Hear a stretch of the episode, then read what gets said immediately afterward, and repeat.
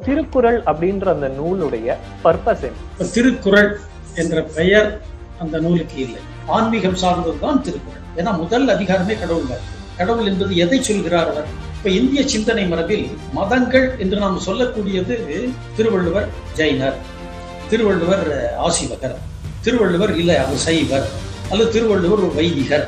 திருவள்ளுவர் ஒரு கிறிஸ்தவர் ஞான ஸ்நானம் பெற்ற கிறிஸ்தவர்.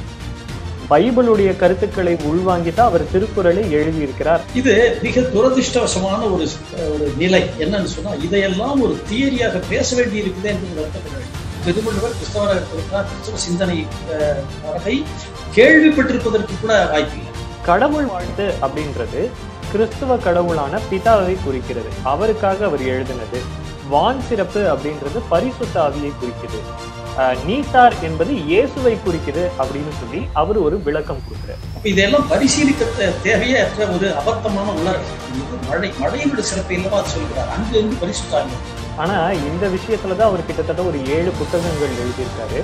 ஆயிரத்தி தொள்ளாயிரத்தி எண்பத்தி மூணுல மெட்ராஸ் யூனிவர்சிட்டியில ஒரு பிஹெச்டி வாங்கியிருக்காரு. இந்த திராவிடம் என்ற மாயை இருக்கிற வரைக்கும் அவங்க சொல்வதுதான் தமிழ். தோமாவினுடைய சீடர் தான் திருவள்ளுவர். தாமஸ் இந்தியாவுக்கு வரவில்லை பாரசீகத்தை தாண்டி இந்தியாவுக்குள்ள வரவே இல்லை. பதினாறாம் நூற்றாண்டுல பல கோயில்களை இடித்தே அவர்கள் மயிலாப்பூர் கோயிலெல்லாம் இடித்திருக்கிறார்கள். அதற்கெல்லாம் தெளிவான ஆதாரங்கள் இருக்கு.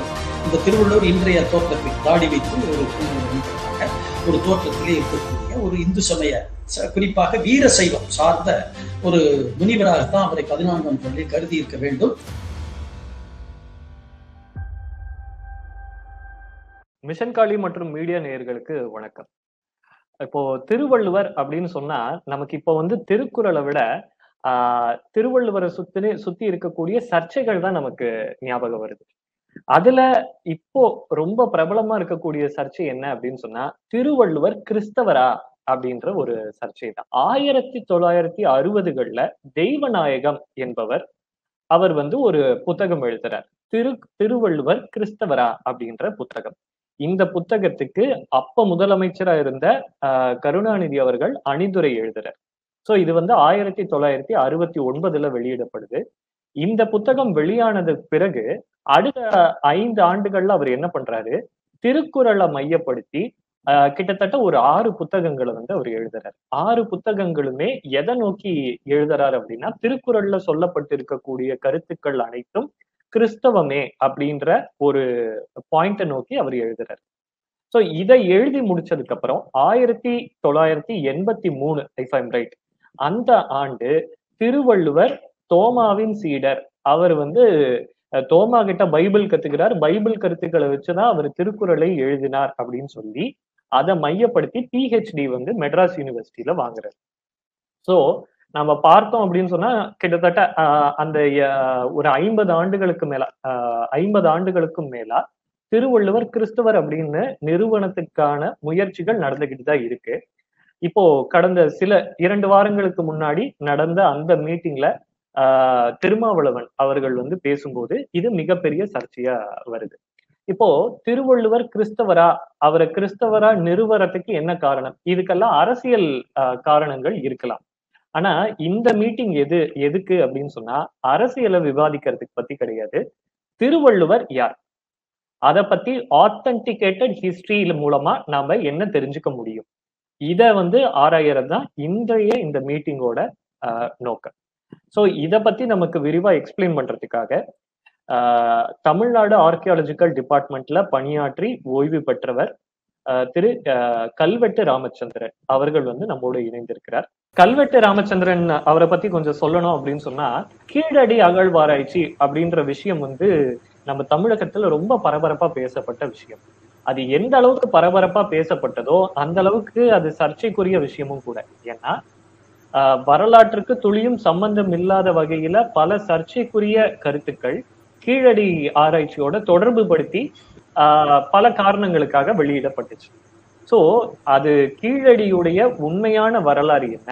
அது ஏன் அரசியலாக்கப்பட்டது அப்படின்றத மிக தெளிவா விளக்கியவர் திரு கல்வெட்டு ராமச்சந்திரன் அவர்கள். ஸோ அவர் தான் இன்னைக்கு நமக்கு திருவள்ளுவரை பத்தி ஒரு வரலாற்று ரீதியிலான ஒரு தெளிவான பார்வையை நமக்கு தரப்போறார் வணக்கம் சார் சார் இப்போ என்னோட முதல் கேள்வி என்ன அப்படின்னு சொன்னா இப்போ எந்த ஒரு நூலுமே அது அந்த நூலை எழுதுனா அதுக்கு ஒரு நோக்கம் இருக்கும். ஸோ இந்த நூலை படிச்சா அது இதை சொல்ல வருது. நமக்கு இந்த போதனையை கொடுக்க வருது அப்படின்ற ஒரு புரிதல் வந்து நமக்கு இருக்கும். அப்போ திருக்குறள் அப்படின்ற அந்த நூலுடைய பர்பஸ் என்ன?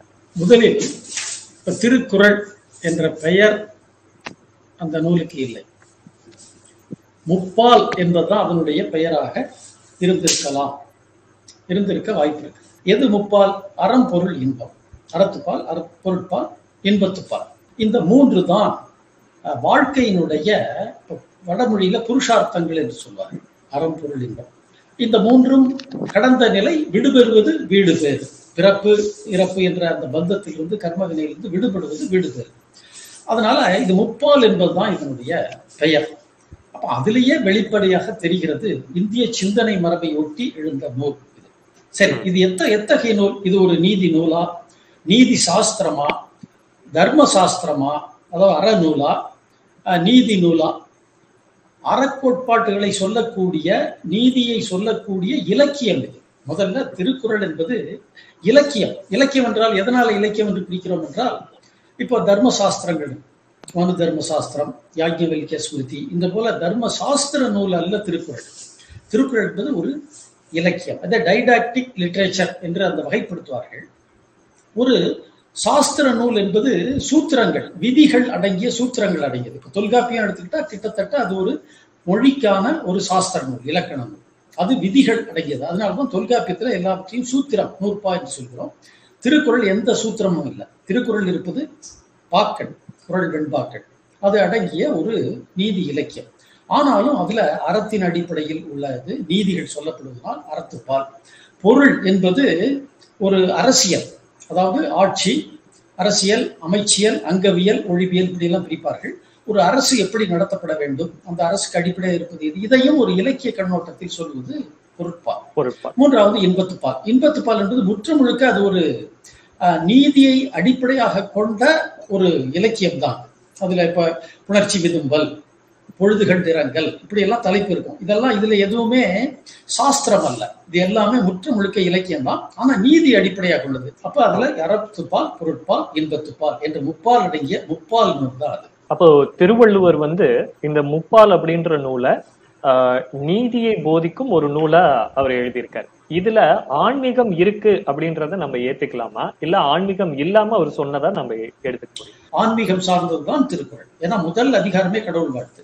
அந்த கடவுள் பற்றி சொல்லும் பொழுது கடவுள் என்று முன்னிறுத்துவது ஒரு குறிப்பிட்ட சமயம் சார்ந்த செக்டேரியன் சார்ந்த ஒரு கருத்தாக்கம் அல்ல. அப்படி என்றால் கடவுள் என்ன கடவுள் என்பது எதை சொல்கிறார் அவர்? தெளிவாக தத்துவ கண்ணோட்டத்தின் அடிப்படையில் தான் சொல்கிறார்.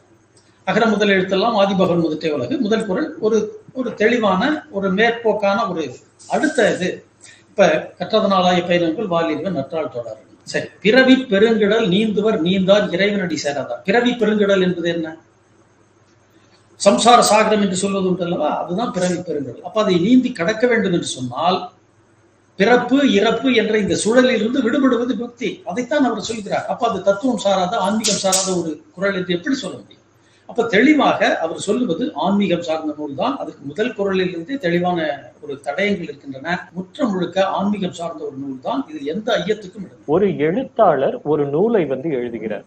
அப்போ அந்த நூல் நூலை அடிப்படையா வச்சு ஒரு எழுத்தாளருடைய மதம் இன்ன மதம் தான் அப்படின்னு அனுமானிப்பது சரியா?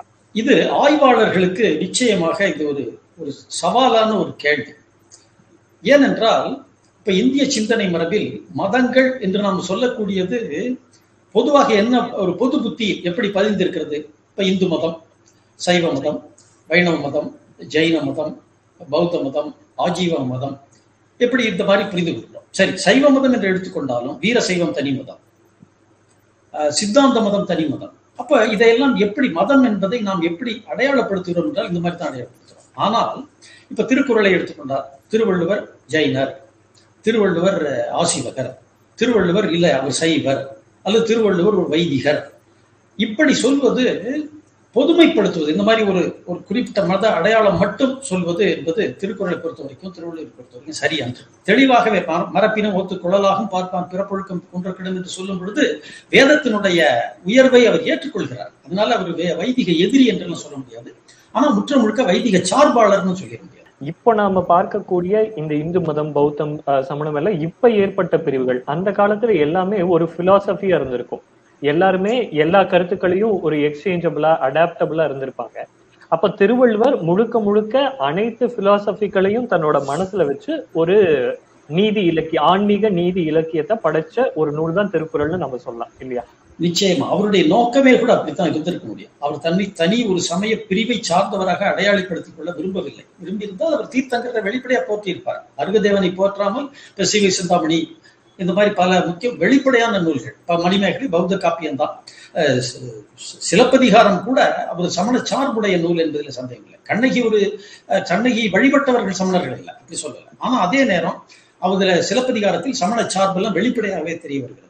அந்த விதத்தில் பார்க்கும்போது திருவள்ளுவர் தன்னை எந்த சமயத்தையும் சார்ந்தவராக சொல்லிக் கொள்ளவில்லை இந்திய சிந்தனை மரபு குறிப்பா நீங்கள் சொன்ன மாதிரி தரிசனங்கள். அதாவது மதம் என்பது சொல்வதை விட தரிசனங்கள் என்று சொல்வார்கள். அதாவது சாங்கியம் மீமாம்சம் இது போன்ற அந்த தரிசன மரபுல நிச்சயமாக கற்று தேர்ந்தவர் தத்துவ பின்னணி உடையவர் இந்திய சிந்தனை மரபை சார்ந்தவர் சந்தேகமே முழுக்க முழுக்க இந்திய ஆன்மீக சிந்தனைகள். அதை வந்து உள்வாங்கிட்டு அவர் எழுதின ஒரு இலக்கிய ஆன்மீக சாரி ஆன்மீக இலக்கிய நூல் தான் திருக்குறள் அப்படின்றது நம்ம வரலாற்று ரீதியிலான ஒரு புரிதலா இருக்கு. ஸோ இப்படி இருக்கும்போது இந்த தெய்வநாயகம் என்பவர் திருவள்ளுவர் ஒரு கிறிஸ்தவர் ஞான ஸ்நானம் பெற்ற கிறிஸ்தவர். பைபிளுடைய கருத்துக்களை உள்வாங்கி தான் அவர் திருக்குறளை எழுதியிருக்கிறார் அப்படின்னு ஒரு ஸ்டேட்மெண்ட் கொடுக்கிறார். இந்த ஸ்டேட்மெண்ட்டை நம்ம எப்படி பார்க்கிறோம்? இதற்கு ஏதாவது ஒரு சப்போர்ட்டிங் ஹிஸ்டாரிக்கல் எவிடன்ஸ் இருக்கு. இது மிக துரதிருஷ்டவசமான ஒரு ஒரு நிலை. என்னன்னு சொன்னா இதையெல்லாம் ஒரு தியரியாக பேச வேண்டி இருக்குது என்பது வருத்தப்பட வேண்டியது. அபத்தம் முற்றிலும் அபத்தம். தொடர்பே இல்லை. இந்திய சிந்தனை மரபுக்கு தொடர்பு இல்லாதது அந்த காலகட்டத்தில் கிறிஸ்தவம். இப்ப கிறிஸ்தவம் கிறிஸ்தவத்தினுடைய இறையியலில் இறையியல் என்பது தியாலஜி பிலாசபி கிறிஸ்டியன் பிலாசபி என்று எதை சொல்வார்கள் யோசித்து பார்க்க வேண்டும். தியாலஜி வேறு திருவள்ளுவர் தத்துவ ஒரு விவாதத்தில் மிக தேர்ந்தவராக பயிற்சி பெற்றவராக அவர் குரலிலிருந்தே நமக்கு தடயங்கள் கிடைக்கின்றன. அப்படி பார்க்கும்போது அந்த இடத்திலேயே அடிபட்டு போகிறது. இதெல்லாம் திருவள்ளுவர் கிறிஸ்தவராக இருப்பதற்கெல்லாம் கிறிஸ்தவ சிந்தனை வரவை கேள்விப்பட்டிருப்பதற்கு கூட வாய்ப்பில்லை. இந்த இடத்துலதான் வந்து தெய்வநாயகம் என்ன சொல்றாரு அப்படின்னா திருக்குறள்ல முதல் மூன்று அதிகாரம் கடவுள் வாழ்த்து வான் சிறப்பு நீத்தார் சோ இத வந்து அவர் என்ன சொல்றாருன்னா கடவுள் வாழ்த்து அப்படின்றது கிறிஸ்துவ கடவுளான பிதாவை குறிக்கிறது. அவருக்காக அவர் எழுதினது. வான் சிறப்பு அப்படின்றது பரிசுத்த ஆவியை குறிக்குது. அஹ், நீத்தார் என்பது இயேசுவை குறிக்குது அப்படின்னு சொல்லி அவர் ஒரு விளக்கம் கொடுக்கிறார். சோ இந்த விளக்கத்தை ஒரு வ- அஹ், நாம் எப்படி பார்க்கணும்? இப்ப நீத்தார் பெருமை. அந்தனர் என்போர் அறவோர் மற்றவை இருக்கும் செந்தன்மை கொண்டிருக்கலாம் தெய்வநாயகம் அந்தோணியார்னு இதை சொல்லியிருக்கலாம் கூடும் இப்படித்தான் நம்ம அப்ப இதெல்லாம் பரிசீலிக்க தேவையற்ற ஒரு அபத்தமான உளறல்கள் அந்தணர் என்ற அந்த சொல்லுக்கு என்ன பின்னணி? அந்தணர் ஏன் நீத்தார்களில் ஒருவராக அதாவது துறந்தவர்கள் துறவிகளுள் ஒருவராக சொல்ல வேண்டும்?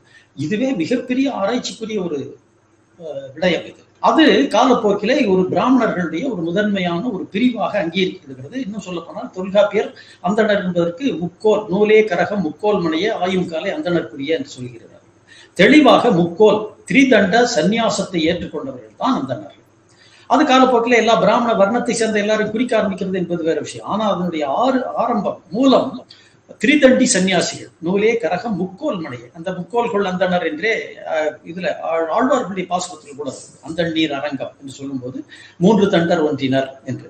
இந்த முக்கோர் பகவர்கள் என்றும் பதினெட்டு கீழ்கணக்கு நூல்களில் வருகிறது. அப்படி பார்க்கும்போது அப்படிப்பட்ட அந்தணர்களை இவர் எப்படி எந்த தொடர்பும் இல்லாத ஒரு அஹ், கிறிஸ்தவ சமய இதில் கொண்டு போய் சேர்க்கிறார்னு தெரியவில்லை. இப்ப வான் சிறப்பு. வான் சிறப்பு என்பது மழையினுடைய உயர்வு. அதில் எங்க பரிசுத்தாவி வருகிறது? விசுப்பின் துளிவெளி நல்லால் மற்றாங்க பசும்புல் தலைவன் அரிது என்று சொல்லக்கூடிய குரல் வான் சிறப்பு என்பது வான் என்று அமிழ்தம் வழங்கி வருது வான் என்று உலகம் வழங்கி வருவதால் தான் அமிழ்தம் என்று உணர்ப்பாற்று. இந்த மழைதான் அமிழ்தம் என்று சொல்கிறார். ஏன்னா மழை இருந்தால்தான் சிறு புல் பூண்டு கூட முளைக்க முடியும் பயிர் வளர முடியும். பசுக்கள் எல்லாம் ஓங்கு பெருஞ்செல்வம் பசுக்களுடைய சிறப்பை பற்றி பாவை ஆண்டார் பாடுகிறார் அல்லவா? அதுபோல உயிரினங்கள் தழைப்பதற்கும் பயிர் தழைப்பதற்கும் இருப்பது உண நீரை அருந்துவதற்கும் பயன்படக்கூடியது. மழை மழையினுடைய சிறப்பை அல்லவா அது சொல்கிறார். அங்கு அங்கு பரிசுத்தாவி வந்தது. எனவே அவர் கடவுளுக்கு அடுத்ததாக மழையை போற்றுகிறார். அதற்கு இன்னொரு ஒரு பின்புலமும் இருக்கக்கூடும். ஏனென்றால் வைதிகத்திலே முதன்மை கடவுள் இந்திரன். ரிக்வேதத்தினுடைய ஆரம்ப கால பாக்களில் எல்லாம் ஸ்லோகங்களில் எல்லாம் முதன்மை கடவுளாக இந்திரன். இந்திரன் மழையின் கடவுள். அந்த அடிப்படையிலேயே அவர் இந்திரனையே ஒரு குரல்ல வெளிப்படையாக குறிப்பிட்டு விடுகிறார். ஐந்தவைத்தான் ஆற்றல் அகல் விசும்புலா போமா இந்திரனை சாலும் தெரியும் என்று சொல்லிவிடுகிறார். அப்படி பார்க்கும் பொழுது அவருடைய கடவுள் வாழ்த்து என்ற அந்த உருவமற்ற பரம்பொருள் தத்துவார்த்தமான ஒரு ஆஹ், ஒரு பிரம்மம் அது போன்ற ஒரு பொருளை குடித்து தொழுது விட்டு வழிபட்டு விட்டு பத்து குரல்கள் சொல்லிவிட்டு அடுத்து மறைமுகமாக ஒரு சிம்பாலி குறியீடாக இந்திரன் குறித்த ஒரு வான் சிறப்பு என்று வைத்து- குறியீடு வச்சிருக்கலாம் அப்படித்தான் ஆஹ் அப்போ- முடியும். ம். அதற்கும் ப- பரிசுத்த ஆவிக்கல்ல எந்த தொடர்புமே இல்லை இது எந்த தர்க்கவியல் அடிப்படையிலேயே இது ஆரம்ப நிலையே தள்ளுபடி செய்ய வேண்டிய ஒரு. இது ஆரம்ப நிலையிலேயே நம்ம ஏற்றுக்கொள்ள முடியாது அப்படின்னு நம்ம சொல்றோம் ஆனா இந்த விஷயத்துலதான் அவர் கிட்டத்தட்ட ஒரு ஏழு புத்தகங்கள் எழுதியிருக்காரு ஆயிரத்தி தொள்ளாயிரத்தி எண்பத்தி மூணுல மெட்ராஸ் யுனிவர்சிட்டியில ஒரு பிஹெச்டி வாங்கியிருக்காரு ஸோ இதை நம்ம எப்படி ஒரு ஆய்வு கட்டுரையே அது ஏற்கப்பட்டிருக்கு இல்லையா? இல்ல தமிழ்நாட்டினுடைய சமூக அரசியல் சூழல் மிக மிக வருத்த வருந்தத்தக்க ஒரு நிலைமை. குறிப்பாக இந்தியா ஜனநாயக நாடு ஆன பிறகு கல்வி என்பது அது வரைக்கும் குறிப்பாக தமிழ் கல்வி. நீங்க சற்று பின்னோக்கி பாருங்க. உவே சாமிநாதர் எங்கிருந்து வந்தார்? திருவாவூர்துறை ஆதீன இல்லை என்றால் உவே சா இல்லை. ராகவையங்கார் எங்க இருந்தார் சேது சமஸ்தானம் இல்லை என்றால் ராகவையங்கார் இல்லை. அப்படி மிகச்சிறந்த சமயம் சார்ந்த மடாலயங்களும் மரபு வழிப்பட்ட மன்னர்கள் அல்லது பாளையக்காரர்கள் அவர்களுடைய ஆதரவிலாக தான் மிகச்சிறந்த தமிழ் கல்வி போதிக்கப்பட்டிருந்தது. அந்த இடம் வெற்றிடம் ஏற்பட்டிருந்தது. ஜனநாயகம் வந்த பிறகு இந்த கல்வி அடிபட்டு போயிட்டு அதற்கு பதிலாக வந்தது எப்படிப்பட்ட கல்வினா திராவிட கல்வி. அதுல இப்படித்தான் இருக்கும். நிலைமையே வந்து ஒரு ஆய்வு என்பதுக்கு இதை பற்றி மணிக்கணக்காக பேசலாம். இப்படித்தான் இருக்குது தமிழ்நாட்டினுடைய ஆய்வு இதுவே நிலைமையே சூழல் இப்படித்தான் இருக்கிறது அதுல இப்படியெல்லாம் ந- நடப்பதற்கு ஒன்றும் ஆச்சரியப்பட தேவையில்லை. ஏனென்றால் இந்த திராவிடம் என்ற மாயை இருக்கிற வரைக்கும் அவங்க சொல்வதுதான் தமிழ். அவருடைய ஆய்வு என்பதெல்லாம் இந்த மாதிரி தான் இருக்கும். இப்ப வந்து இந்த பாயிண்ட் எங்க ஆரம்பிக்குது? தோமாவினுடைய சீடர் தான் திருவள்ளுவர் அப்படின்னு ஒரு ஹிஸ்டாரிக்கல் ரெஃபரன்ஸை கொடுத்து அதனால இப்படி அப்படின்னு சொல்லி சொல்றாங்க. இப்ப இந்த ஹிஸ்டாரிக்கல் பாயிண்ட் எடுத்துக்கிட்டோம் அப்படின்னு சொன்னா முதல்ல தோமா என்பவர் இந்தியாவிற்கு வந்ததற்கு ஆதாரம் இருக்கிறது. தாமஸ் இந்தியாவுக்கு வரவில்லை அவர் பாரசீகத்தை தாண்டி இந்தியாவுக்குள்ள வரவே இல்லை என்றுதான் பல அறிஞர்கள் இது எழுதியிருக்கிறாங்க. இதெல்லாம் ஒரு ஐம்பது ஆண்டுகளுக்கு முன்பே இதை பற்றி எல்லாம் ஆராய்ச்சி டாக்டர் கே வி ராமன் கூட எழுதினார் மெட்ராஸ் ஹிஸ்டரி ஆஃப் மெட்ராஸ் அவர் நூலில் எழுதும்போது தாமஸ் இந்த மாதிரி வந்ததாக சாந்தோ என்ற பெயரெல்லாம் வச்சு சொல்றாங்களே இதெல்லாம் போர்ச்சுகீசியர்கள் பதினாறாம் நூற்றாண்டுல வைத்த பெயர். இந்த மாதிரி சொல்லி தெளிவாகவே அவர் வாதிட்டு இதற்கெல்லாம் அடிப்படை இல்லை. பாரசீகத்தை தாண்டி தாமஸ் இந்தியாவுக்குள் நுழைந்ததற்கே எந்த ஆதாரமும் இல்லை என்று தெளிவாக எழுதினார் எந்த வகையில பார்த்தாலும் திருவள்ளுவருக்கு தோமா ஆசிரியராக இருந்ததற்கோ திருவள்ளுவர் ஒரு ஞானஸ்நானம் பெற்ற கிறிஸ்தவர் என்பதற்கோ எந்த வரலாற்று ஆதாரமும் இல்லை. அப்படிதான். ஆமா ஆமா அதுவும் குறிப்பா மயிலாப்பூரை தொடர்புபடுத்துவதே அந்த போர்ச்சுகீசியர்கள் பதினாறாம் நூற்றாண்டுல பல கோயில்களை இடித்தே அவர்கள் மயிலாப்பூர் கோயிலெல்லாம் எடுத்திருக்கிறார்கள் அதற்கெல்லாம் தெளிவான ஆதாரங்கள் உண்டு கல்வெட்டு அதெல்லாம் பதிப்பிக்கப்பட்டிருக்கு. தொல்லியல் துறையிலே சென்னை மாநகர் கல்வெட்டுலேயே சாந்தோம் சர்ச்சுக்குள்ள இருக்கக்கூடிய அந்த கல்வெட்டுலாம் பதிப்பிக்கப்பட்டிருக்கிறது. அதனால அந்த பதினாறாம் நூற்றாண்டுல இந்த மாதிரி பல கதைகளை எல்லாம் உருவாக்கப்பட்டிருக்கிறது. அதை ஒட்டி அஹ், மயிலாப்பூரோடு தோமஸ் தாமஸ் இருக்கிறார்கள் அப்புறம் சின்னமலையில் தான் அவர் இருந்தாரு அப்படின்னு சொல்லிட்டு அந்த மாதிரிலாம் கதைகள்லாம் வந்திருக்கு. அதை வச்சு ம திருவள்ளுவர் மயிலாப்பூரை சேர்ந்தவர் என்பதற்கு ஒரு வலிமையான பின்னணி உண்டு. ஏன்னா அந்த திருவள்ளுவர் கோயில்ல பதினான்காம் நூற்றாண்டை சேர்ந்த ஒரு சிற்பம் ஆயிரத்தி தொள்ளாயிரத்தி எழுபத்தி ஒன்றில் தொல்லியல் துறையால் கண்டுபிடிக்கப்பட்டிருக்கிறது. அதை பார்க்கும்போது குறைந்தபட்சம் இந்த திருவள்ளுவர் இன்றைய தோற்றத்தில் தாடி வைத்து ஒரு பூணூல் அணிந்தவராக ஒரு தோற்றத்திலே இருக்கக்கூடிய ஒரு இந்து சமய குறிப்பாக வீர சைவம் சார்ந்த ஒரு முனிவராகத்தான் அவரை பதினான்காம் நூற்றாண்டில் கருதி இருக்க வேண்டும். என்றால் இன்றைக்கும் கூட திருவள்ளூர் கோயில் வீரசைவ குருக்களுடைய பூஜையில தான் அது இருக்கிறது. எப்படி பார்த்தாலும் ஒரு அறுநூறு ஆண்டுகளுக்கு முன்பே திருவள்ளுவர் மயிலாப்பூரில் வாழ்ந்திருக்கிறார் என்பதற்கான தடயங்கள் அந்த பழைய காலத்து நம்பிக்கை அவர் வாழ்ந்த காலத்தில் மயிலாப்பூரில் வாழ்ந்தார் என்பதற்கான நம்பிக்கை பதினான்காம் நூற்றாண்டு இருந்தால் இருந்தது என்பதற்கு தடயங்கள் கிடைக்கின்றன. அதற்கு பிறகு பதினாறாம் நூற்றாண்டுல இந்த இதெல்லாம் எளிதாக தாமசம் இங்கே தங்கினார். அவர் இதை கேட்டு என்று அவருடைய உபதேசங்களை கேட்டு மலை குறிப்பாக மலை பிரசங்கத்தை பற்றி அந்த உபதேசத்தை கேட்டுதான் உடனடியாக இரவோடு இரவாக திருக்குறளை எழுதி வைத்துக் கொண்டார் என்றெல்லாம் கதை விடுகிறார்கள். உண்மை அதெல்லாம் வந்து மிக மிக பரிசீலிக்க கூட தேவையில்லாத அபத்தங்கள் தான். அதாவது ஒரு உண்மையான ஒரு ரிசர்ச்சர் இதை கன்சிடர் கூட பண்ண மாட்டாங்க இல்லையா? அந்த. லெவல்ல ஒரு குழந்தைத்தனமான ஒரு பிரச்சனை. ஆமா அதாவது திருவள்ளுவர் முதல்ல அவர் தரிசனங்களை பற்றி தத்துவ தரிசனங்களை பற்றி பேசுறாரு. அதை எந்த அளவுக்கு அவர் தத்துவத்திலே பயிற்சி உடையவர் அது போல ஆராய்ச்சி நடந்தா தெரிஞ்சு போகுது. அதெல்லாம் மிக எளிதிலேயே அடிபட்டு போகும் இது அடிப்படை சரி இப்போ நமக்கு ஒரு பாயிண்ட் வந்து தெளிவா தெரிஞ்சிருச்சு. என்ன அப்படின்னா தோமா இந்தியா வந்தார் அப்படின்றதுக்கே ஒரு ஆதாரம் இல்ல. பத்தாம் நூற்றாண்டுல ஒரு கதை வந்து ஆஹ், தொடங்கப்பட்டிருக்கு. அந்த பத்தாம் நூற்றாண்டு கதையும் தோமா வாழ்ந்ததா சொல்லப்படுற காலத்துல இருந்து ஆயிரம் ஆண்டுகளுக்கு பழமையானதுதான் அப்படின்னு நமக்கு தெரிஞ்சிச்சு அதே போல திருவள்ளுவர் பத்தின அந்த வீரசைவர் அப்படின்ற கான்செப்ட் பதினாலாம் நூற்றாண்டுல வந்துருச்சு அப்படின்னு நமக்கு தெரியும் ஆனா திருவள்ளுவர் வாழ்ந்த காலம் எது? தோமா ஆஹ் வாழ்ந்த வந்தாரா இல்லையா? அது நமக்கு விளங்கிடுச்சு இப்ப திருவள்ளுவர் வாழ்ந்த காலம் எது? அது பொது ஆண்டுக்கு முன்பா பின்பா? இல்ல என்னுடைய கருத்து சங்க இலக்கியத்தினுடைய இறுதி கட்டத்தை அடுத்து தொடர்ந்து வரக்கூடியதுதான் திருவள்ளுவர். அது கதைகளும் அப்படித்தான் சொல்லுது. அவருடைய காலம் என்பது நிச்சயமாக சங்க இலக்கியத்தினுடைய இறுதி கட்டமாகிய ஒரு கிபி ஒரு நானூறு அளவில் இருக்க வாய்ப்பு இருக்கு. முன்னூறுக்கு பிறகுதான் இருக்க முடியும். அதை பெரும்பாலான தமிழறிஞர்கள் ஏற்றுக்கொள்கிறார்கள். அது ஒரு எழுபது எண்பது ஆண்டுகளுக்கு முன்பு மறைமலடிகள் தலைமையில ஒரு பெரிய விவாதம் நடக்கும்போது கிமு முப்பத்தாறு என்று சொல்லி அவர் விவாதித்தார். அதை பின்பற்றி தான் இன்றைக்கு திருவள்ளுவர் ஆண்டு என்று கூட அரசினுடைய கேலண்டர் அந்த இதில் இல்லாமல் திருவள்ளுவர் ஆண்டு இப்படித்தான் பின்பற்றுறாங்க. ஆனால் ஆய்வாளர்களை நாம் நாம ஆய்வாளர்களுடைய கருத்துக்களை கணக்கில் எடுத்துக்கொண்டோம் என்றால் கிபி முன்னூறுக்கு பிறகு ஒரு நானூறு அளவில் அவர் வாழ்ந்திருப்பதற்கு தான் வாய்ப்பு இருக்கிறது. ஏனென்றால் இதை சொல்வது மிகப்பெரிய விவாதத்துக்குரிய ஒரு நீண்ட நெடிய விவாதங்களுக்கு பிறகுதான் இதை நம்ம தெளிவாக நிலைநாட்ட முடியும். ஆனால் முக்கியமான கருத்து சங்ககாலம் அந்த சமூகத்தினுடைய இது நிலையிலிருந்து சற்று மாறுபட்டு நீதி உரைக்கின்ற ஒரு நூலாக இது இருக்கிறது. அப்ப எல்லாமே ஒரு பிலாசபிக்கல் எவல்யூஷனா தான் பார்க்க முடியுமே தவிர ஒரு குறிப்பிட்ட நூல்ல இருந்து எதுவும் வந்தது இல்ல இல்லையா?